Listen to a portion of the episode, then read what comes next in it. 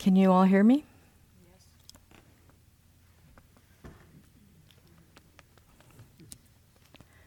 So, tonight I was going to talk about the parami of patience, and I still am going to talk about it, but I started reading this wonderful book by one of my very favorite teachers, Ajahn Sucitto. And it was so beautiful, uh, just about, you know, what it was an excellent characterization of the battle that we're under. And I don't know about you, but I definitely feel like I am in the battle. So I wanted to just talk a, lit- a little bit about that.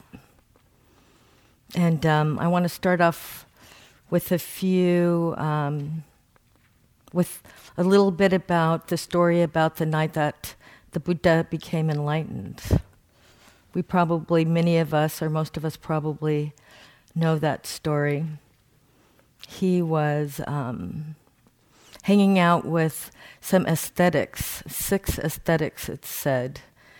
Uh, people, I guess they were mostly men, who felt like the way to liberation or to freedom was to totally deny. Um, probably one way to say it was they denied that we're part of nature. So he would uh, not feed himself and not drink water and just really tried to remove himself from anything associated with being human. He wanted to just I guess he thought he could starve or thirst himself to liberation or something like that. And then he um, he was almost dead. He was just really couldn't didn't have any energy at all.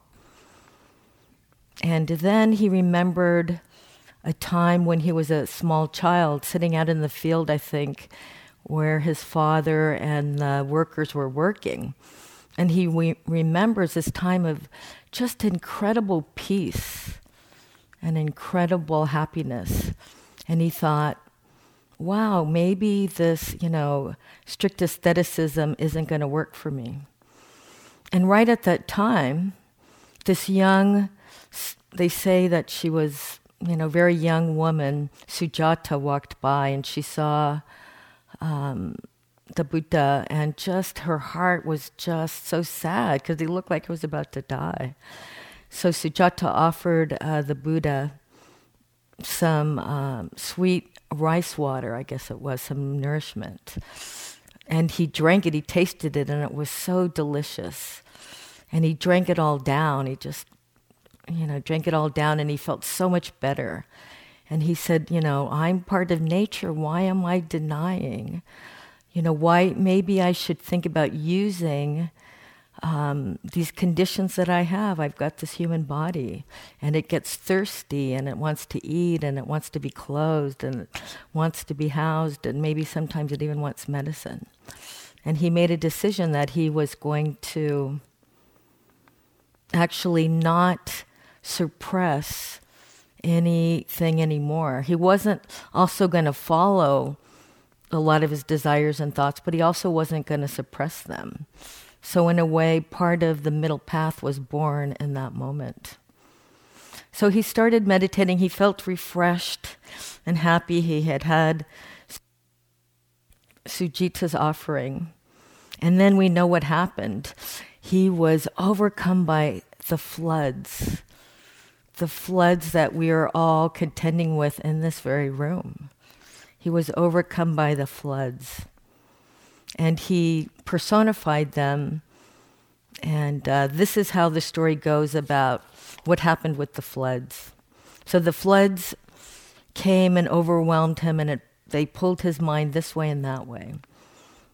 And uh, this is what the flood said Why sit here under a tree at night alone, wasting your youth?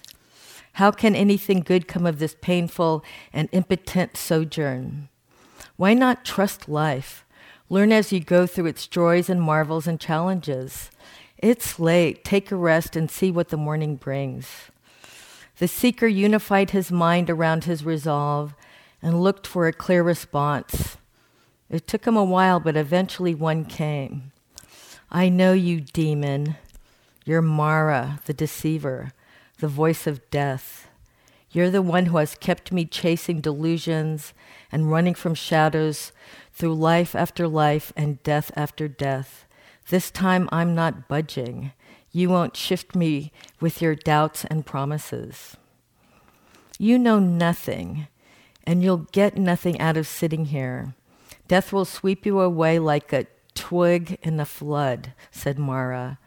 And even before that comes, I can call on forces of fear, loneliness, and longing that will drive you to despair and send you running for comfort.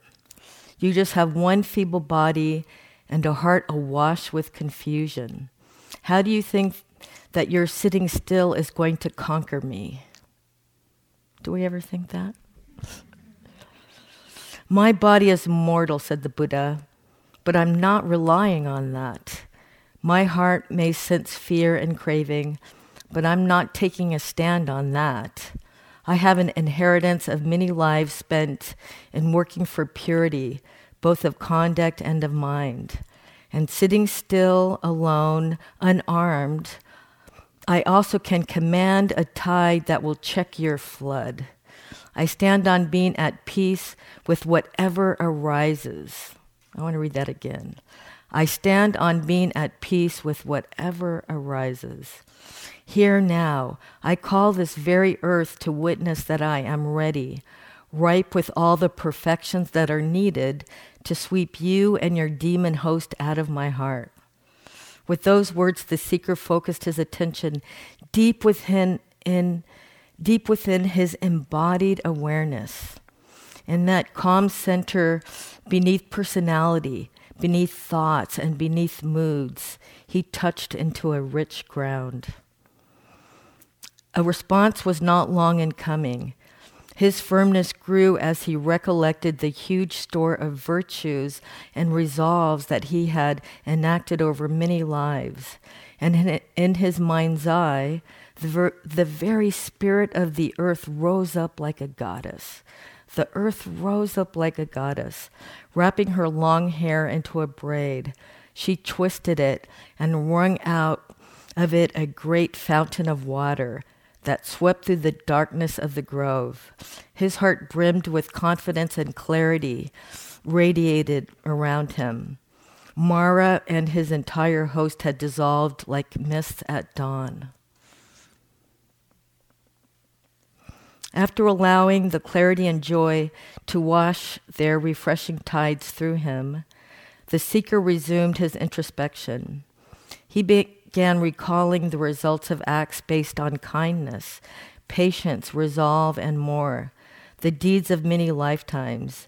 He reviewed the processes that determine everyone's lives, the pressures, turmoil, and pain that accompanied them, and finally how they can be put to rest. By the time that dawn had arisen, a deep, unshakable peace had settled within him. He had discovered the release from the grip of death.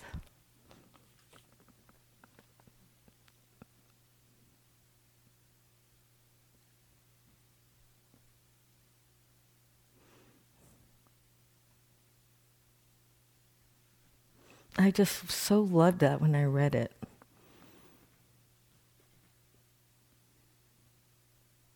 And another place in the suttas, the Buddha said, you know, people would say, Can I do this? I don't think I can do this. Can I really be free? Can I really find peace and contentment that isn't based on something external to this heart mind process? Can I really find a peace that isn't dependent on the world? And he said, Yes, of course you can.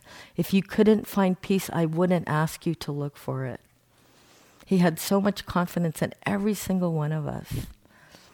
And all the Buddhas and Bodhisattvas since that also have told us that. You know, we were talking earlier today about who we think has been enlightened in our lifetime or close, you know, to our lifetime. And interesting, most of them have been women. It's kind of cool.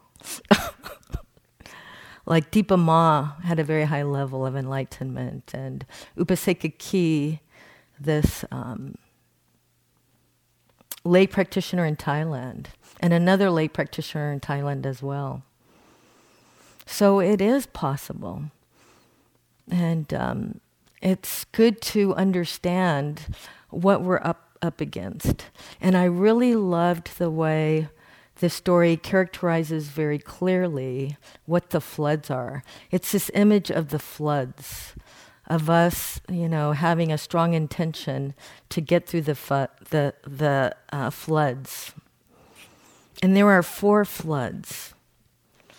And as we go about our life, and particularly on retreat, this is when you can really see clearly what the floods are. In Pali, they're also called asavas, the outflows, the things that really are the root of our um, greed, hatred, and delusion, of our ignorance. And there are four floods there's the flood of sensuality, the flood of becoming, of creating ourselves over and over again in the moment, the flood of views, and the flood of ignorance. And we can get a sense of even the term for this, floods. It's a sense of being overwhelmed or swept along by something that we have absolutely no control over or that we actually even believe. In the broadest sense, it refers to the sorrow, lamentation, and despair of dukkha. The sorrow, lamentation, and despair. Or to even existential dukkha that isn't necessarily associated with something that's happening in the moment, but just a deep sense of disease and dissatisfaction that I think many of us feel on a pretty regular basis. The floods, asavas. And on retreat, they can also refer to the five hindrances. You know, trying to swim past the breakers of the floods, of, you know, sleepiness and torpor and restlessness and worry and aversion, not wanting what's happening, or greed for something, wanting something else to happen. Or just a profound doubt is like, is this, was that Buddha guy for real? Am I doing this right? Are those teachers giving us the real story? Do they know what they're talking about? You know, that's how parts of the flood show up for us when we're practicing. And retreat is actually an excellent opportunity to see our own individualized, personalized floods. Because, you know, as our minds wander, as these things arise related to some stories of our life, you know, this happened to me as a kid, and I wasn't able to get this, but I got this, and this is who I am right now. All of those thoughts are actually related to what the asavas underneath them. They're a deep, very deep, mostly unconscious flood that's informing what those thought patterns are when we relax and just allow them to emerge. These four floods. They're currents underneath the bubbling stream of mental activity.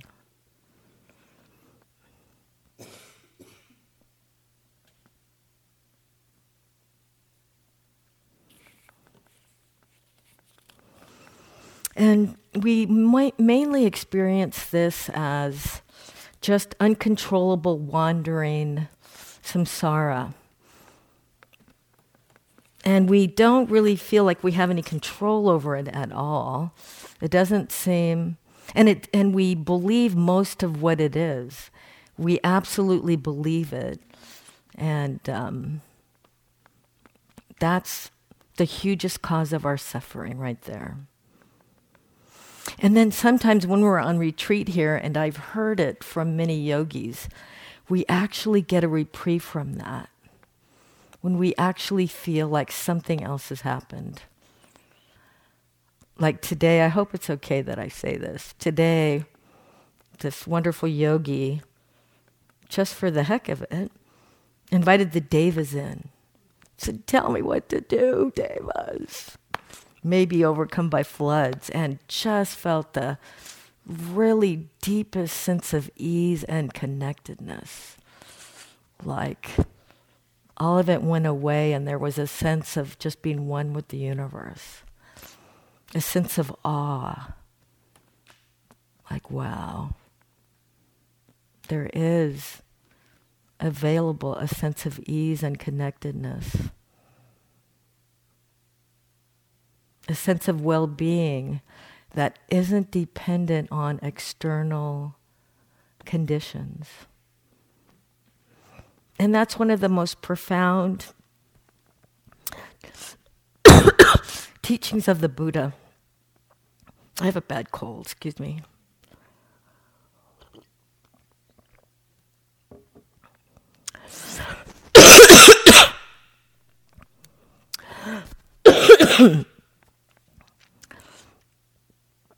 that freedom and a sense of comfort or well being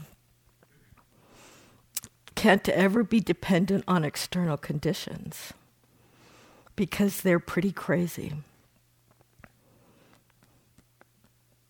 Do you have a? Yeah, I'll take it. how sweet, how generous. She's offering me a cough drop. I'll take it. Thank you. Deva, a deva appeared. so while we're here, I think many of us have have get have gotten that sense of just relaxation and ease and interconnectedness and feeling like we're part of something bigger. A sense of awe. of greater breadth and depth. And it makes us realize that these ordinary states, these flooded states of sensuality and becoming and views and ignorance, they're not, they don't need to be the norm they don't need to be what is normal for us.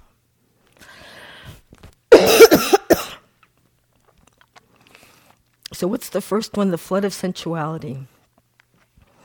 And these are all of the thoughts and desires and clinging and craving we have associated with our five senses.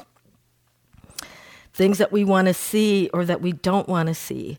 Things that we want to smell or we don't want to smell. Taste, and hear and just the body sensations. And I see this in this heart and mind all the time. I told all of the teaching team and the managers that I fill the refrigerator in the teacher room with mochi and popsicles. you know, that is my craving for some comfort and taste. I think a lot of us might have that in sugar or certain foods that we have to have. And that's, you know, we get fooled, we get fooled to think that there is some real comfort in that.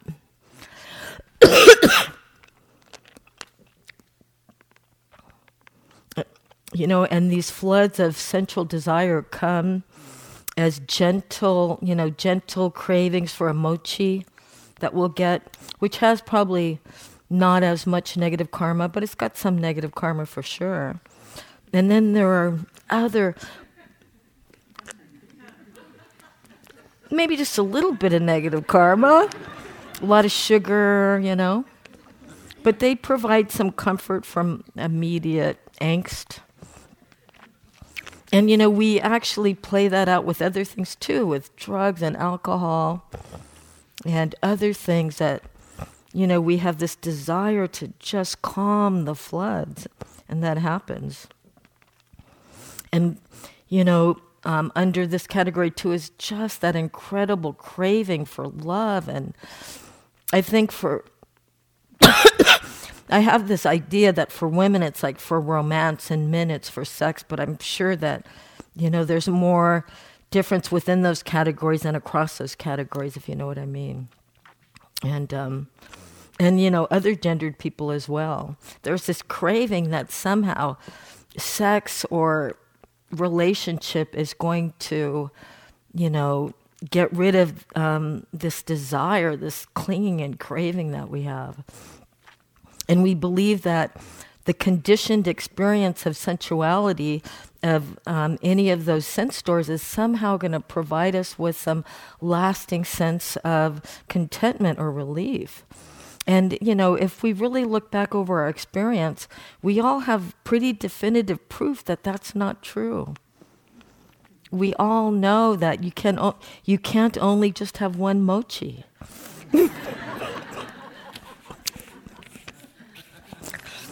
and, you know, you have romantic love and great sex. And, you know, that actually, with a particular person, that might dissipate a dissipate and weaken. But because we've watered the seeds of, you know, thinking that that really is a wholesome and legitimate pleasure, we go out and try to seek that, you know, over and over and over again. And I'm not saying that it's not, it can be incredibly wholesome and it can be, you know, watering seeds of goodness in us, it can. But to think that that somehow is going to quell this sense of craving and uh, give us a sense of lasting contentment, it's not going to happen. And I think we all have the experience of knowing that. I was so happy. I recently got engaged. I'm so old and I got engaged. How cool is that? And, um, you know, but I know that my partner, who's really so wonderful in so many ways, he's a conditioned thing.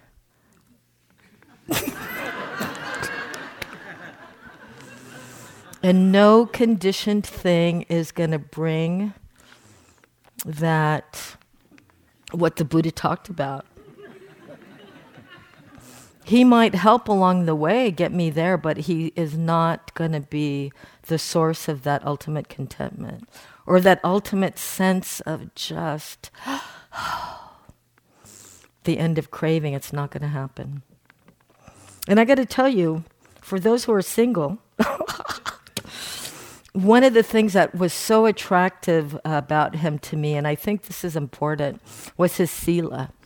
We all know that the Eightfold Path consists of sila samadhi which is ethical conduct, mental training, you know, training our mind and wisdom. And sila is that ethical conduct. And he had such great ethics. I knew that I would never have to worry about, you know, infidelity or things like that. And it was such a relief. And that's what really made me fall in love with him was his sila. For those looking out there, you might check the sila when you're dating. but that's the flood of sensuality and just, you know, desire, thinking that somehow desire for things, you know, how how many times have we just gone to the internet to shop to relieve some you know sense of craving thinking that's going to bring us something but it never does. So that's one of the floods is the sensuality flood. I love the second flood. It's the flood of becoming because that one is something that i think we're all seeing right now. Do you notice how much uh, what you're experiencing when you're not in deep uh, meditative metta concentration, which I'm sure all of us are, when you're not in that, how much just, you know, the flood of relaxed thought is us telling ourselves who we are over and over again.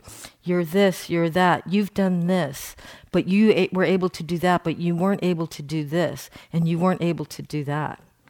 I mean, this is the lives we lived. Why do we have to tell ourselves over and over again who we are? What is that about? And actually, That is the way that we actually create this delusion. It's a delusion of a solid self. It's created over and over again in those moments of identity creation in our thoughts. It comes in thoughts, it comes in emotions. And then actually, I think it even comes in an energetic field of clinging just to, you know, I am. you know, the Buddha had really brilliant teaching specifically about this, about how becoming happens. You know, one of my favorites is this um, sutta about conceit, how conceit works. And we all think, oh, yeah, conceit, thinking I'm better than. Uh uh-uh. uh it's not just that. The Buddha was so brilliant.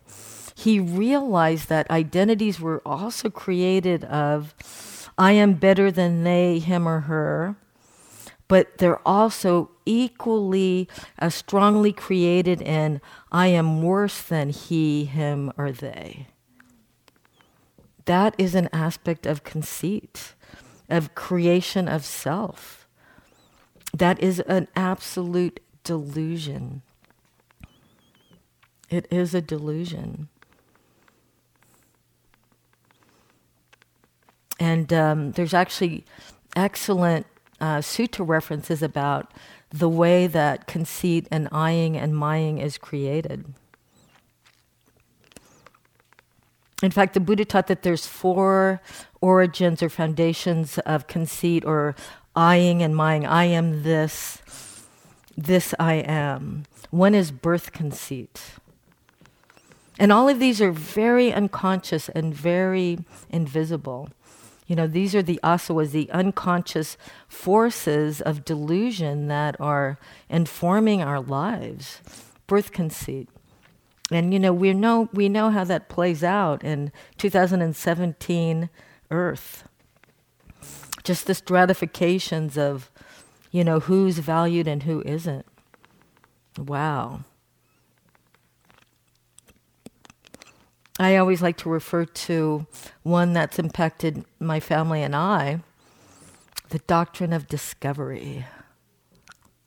I'm sure many of you might know that it was a 15th century papal edict that said when Europeans travel the world and if they went to so called foreign lands, if the people that they met didn't believe in one God, you could kill them or enslave them. It was okay.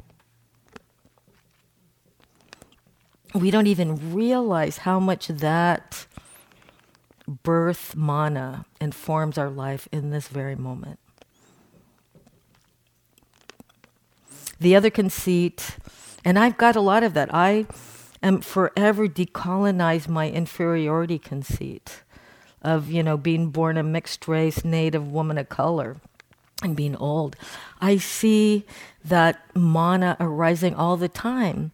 And with mindfulness, that's why, uh, you know, Manasikara, Sati Sampajanya, the mindfulness is so precious because we can see that arising in how we're constructing ourselves.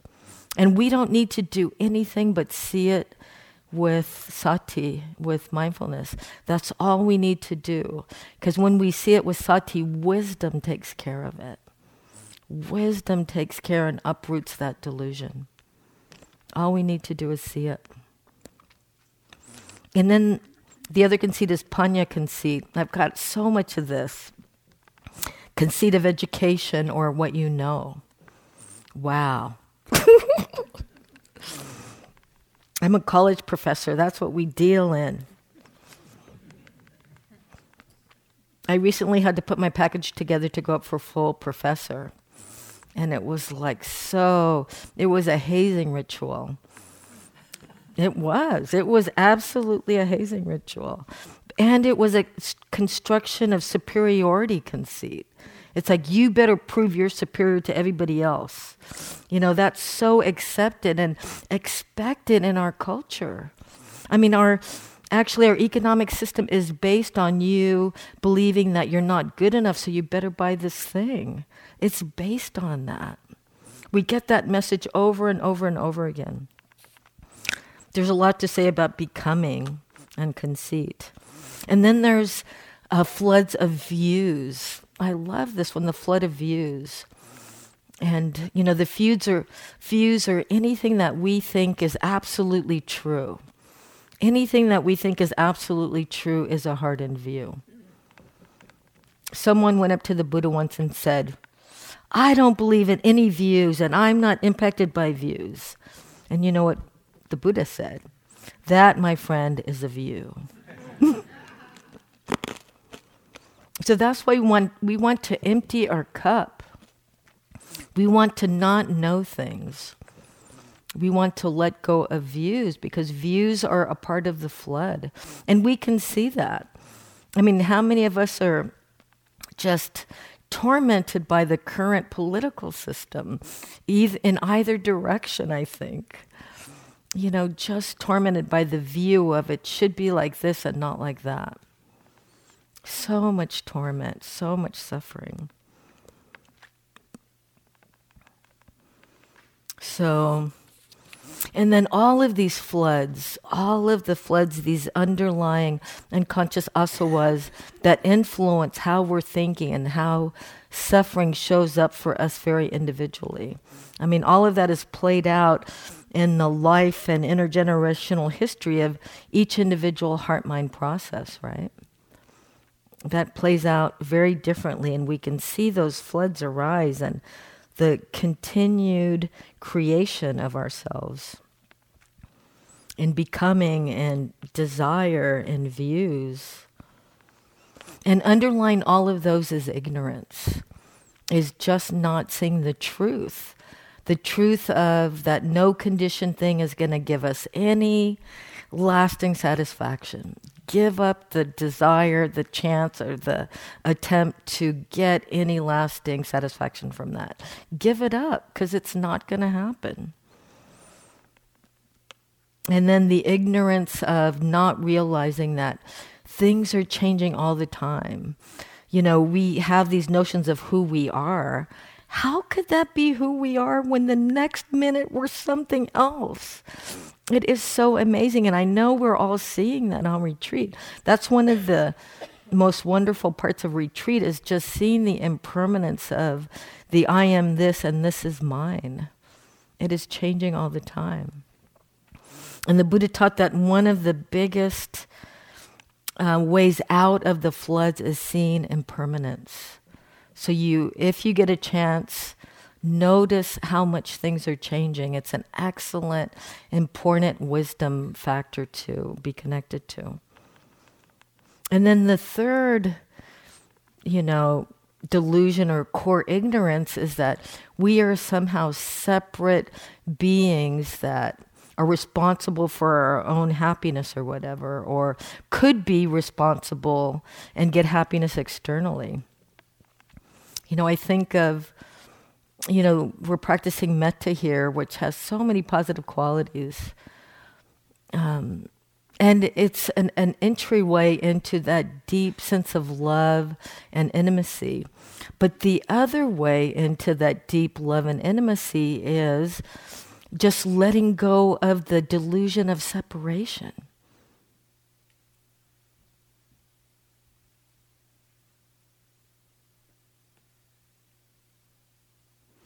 That's the other way into it. Letting go of the delusion of separation.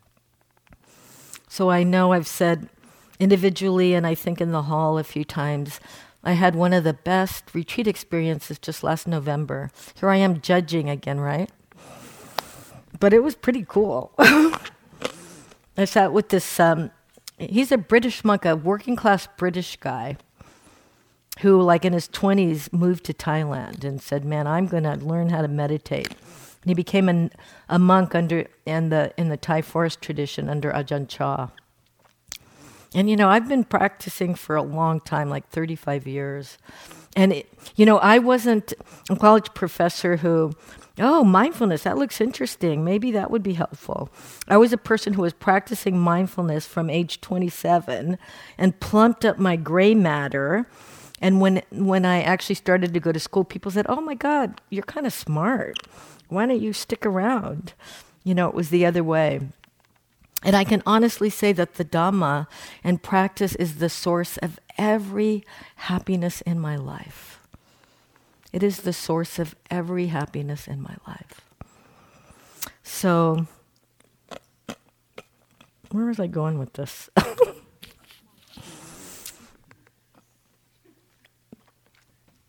so,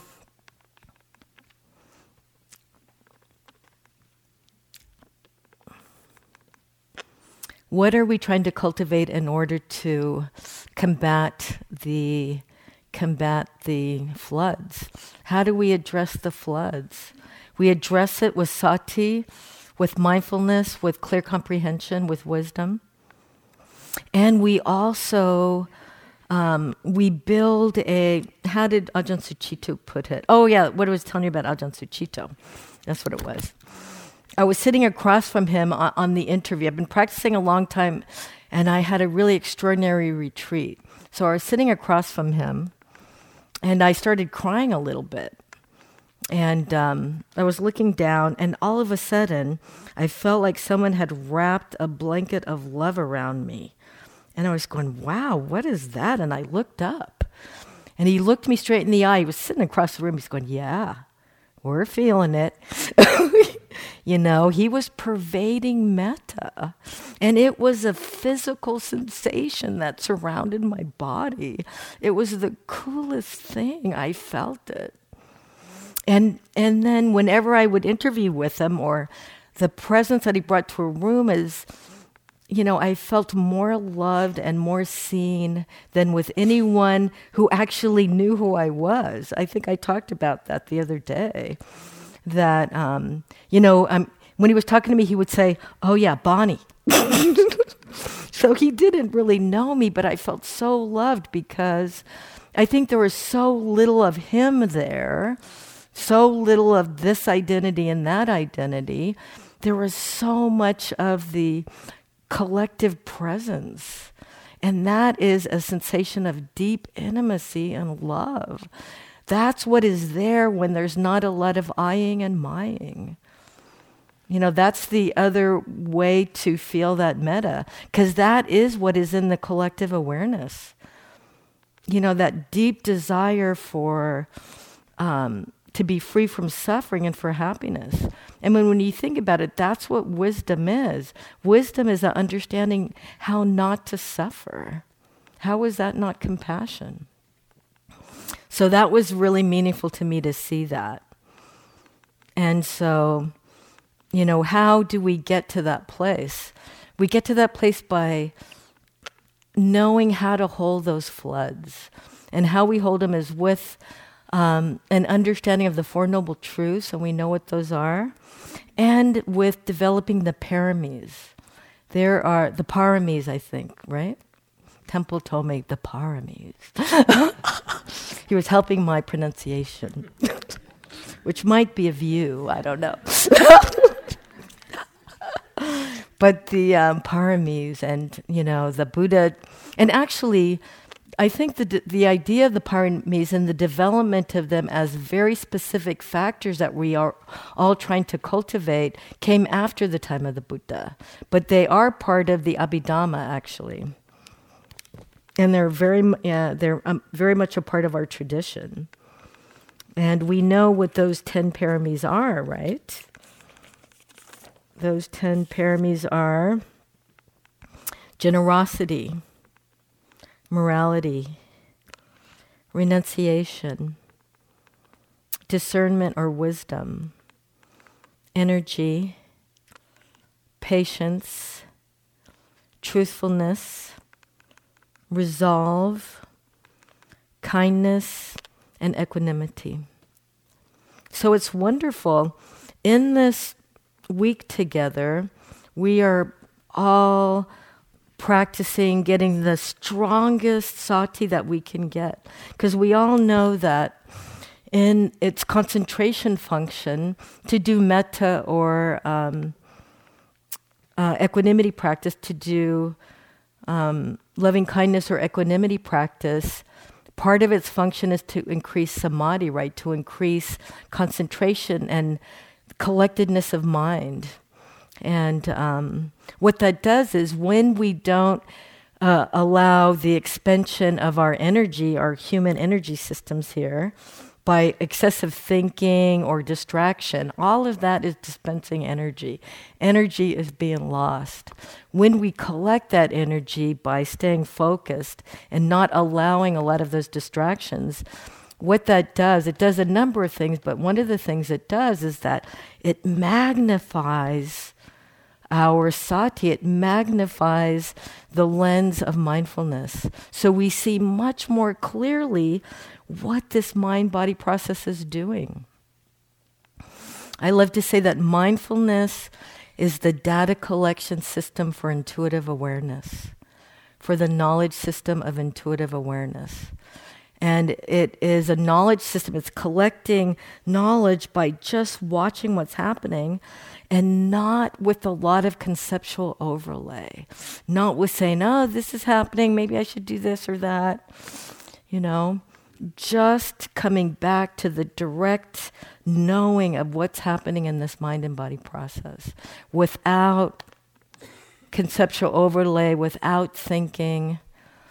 You know, one thing that Ajahn Sucitto said to me, you know, once he figured out what my name was, but he loved me, but you know, this is how we can love everyone. We can love each other this much. It's such a incredible wholesome aspiration and it feels really good too. Bonnie, you know what your problem is, Bonnie? You don't give enough authority to chitta. You need to give more authority to chitta.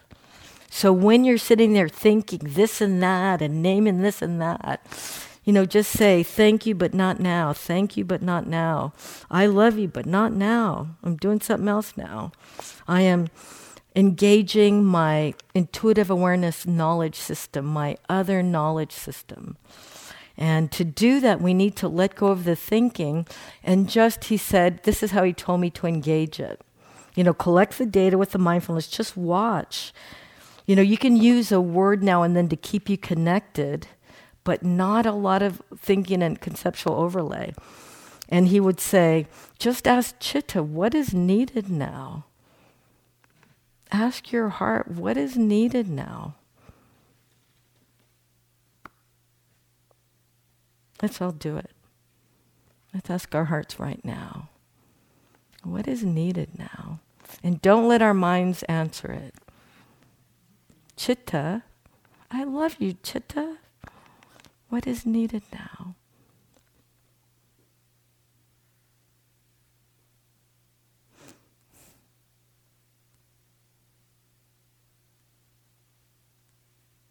What is needed now? Or if you don't, if you're confused or whatever, you can pose other very simple questions. What's going on? What is happening?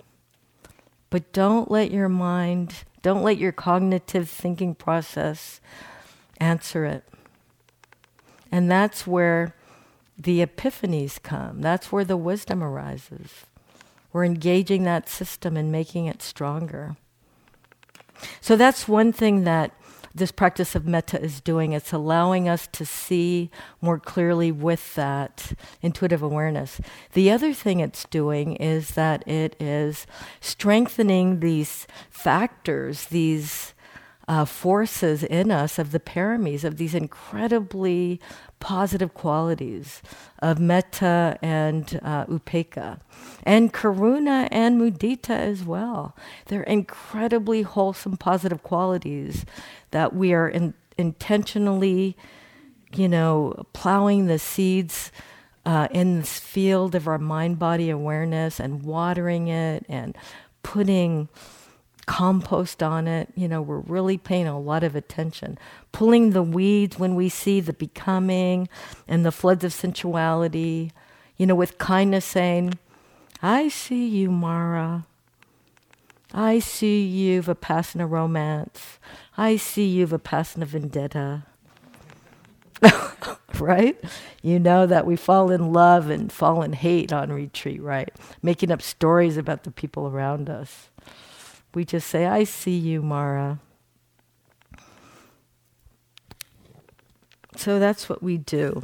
Actually, Ajahn Sucitto had a beautiful way of saying how we are, what it's doing when we strengthen our mindfulness and also work on. Oh, here it is. He says, Using the Four Noble Truths is a way out of ignorance, the way of transcendence, to really transcend belief that we are a separate being in need of more fossil fuels, in need of more stuff, in need of this and that. And to um, transcend the ignorance of um, being separate. You know, all of that. And it turns the mind's intention towards wholesomeness. This is why we develop the paramis, he says. Building the paramis is a temple from whose vantage point we can investigate the floods. The paramis and sati are a vantage point where we can see the floods more clearly and just uproot those asavas, uproot those, you know, deeply held delusions and ignorance that are really the source of our suffering. And that's how we need to contend with our own suffering. I love the way that he was talking about blame too. He talked about blame a lot. And I'm really good at blame. You know, I create whole identities around my victimhood and around all of that. And, you know, that's interesting to see the roots of maybe some of the asavas, but that's not going to be what blaming someone else and expecting anything external to fix this problem. It's never going to happen. It's just not going to happen. It happens right here. The transformation is right here. And that doesn't mean that we don't fight the good fight and go out and try to uproot greed, hatred, and delusion at the community level or social level. We absolutely do that. And we offer uh, solace and support and love to people who are suffering right in front of us. Absolutely. But our, the place where we uproot ignorance and we find contentment is right here. Right here.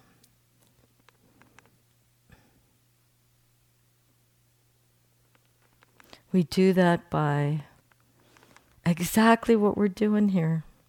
Even if you don't think any of it's working, even if you're having a terrible time, even if you're wondering what is going on, you are absolutely doing it. What you're doing is so wholesome, so productive of positive merit. It is so fabulous. And it means that you all had pretty darn good karma to have made it here. You know, there's something special. You've probably also been doing this for multiple lifetimes. That you even made it here and that your intention is to do this. So love yourself for that. Reflect on that. Reflect on your goodness. That's a good thing. When you reflect on your goodness and what you're doing right, that's like putting compost on it. That's like saying, yeah, that's a good thing. I want to do that more. That's really validating it and making it stronger. And when you have these feelings, you know, a lot of people think we get blissed, some of us get blissed out doing this meditation and we think, oh, I don't want to get attached to the bliss. I don't want to get attached to the bliss. You know, the Buddha and some of our most, the teachers who are really trying to figure out what the Buddha taught about meditation, you know, Joseph, my teacher, and the Venerable Analayo, specifically, both of them talk at length about the difference between worldly pleasure and unworldly pleasure. There's a big distinction between those two worldly pleasure and unworldly pleasure. And you're sitting here on your own. If you get any unworldly pleasure from meditation, that's really wholesome. Don't be afraid to actually even make that your anchor of your attention for a while. Because when things are really pleasant, we tend to be able to stay with them longer, right? Don't be afraid to make that your anchor for a while and just continue the intention for deep love while that is your anchor. You know, oftentimes, and maybe that sensation is actually a, a manifestation of that deep love and that deep uh, intention. So it's absolutely fine. We're supposed to savor it. We're supposed to really know how it feels, that pleasure. Because when we know how it feels and when we savor it, sometimes we can even call it up when we need it. We can even call it up. I had an experience yesterday where I was feeling a lot of self doubt, huge amount of self doubt, like, what were they thinking let me te- letting me teach the Dhamma? What were they thinking? I was having so much self doubt. And then I went back and I said, you know, I need a little equanimity. So I sat and did equanimity practice. Just the phrases, may I accept things just as they are. May I be undisturbed by the coming and going of approval. And it was like, it was magic. Like, just after a little bit of time, it was like praise and blame, fame and disrepute. That is the first noble truth. And yeah, so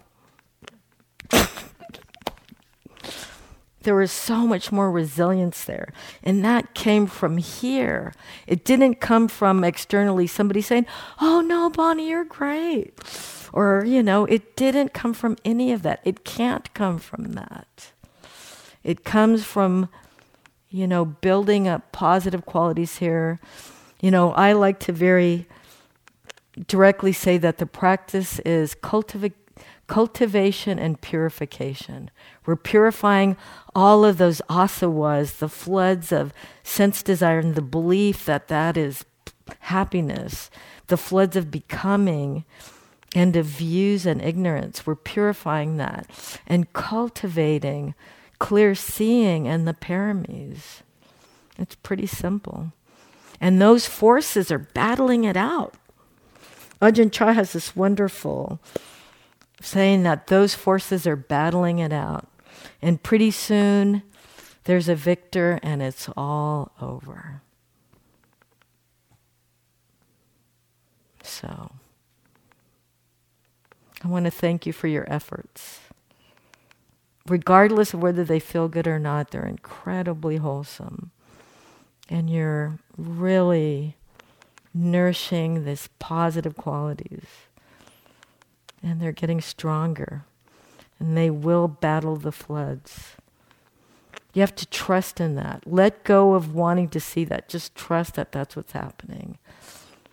Effort is way better than success. Just keep practicing. Let's sit for a minute.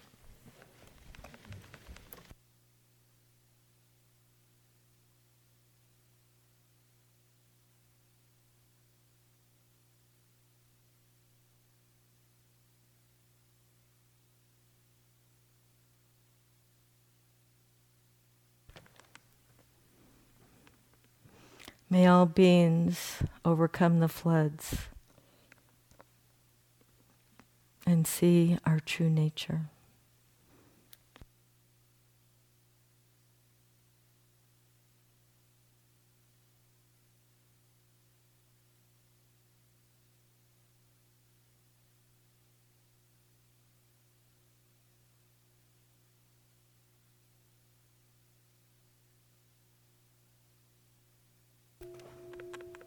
See you all in half an hour.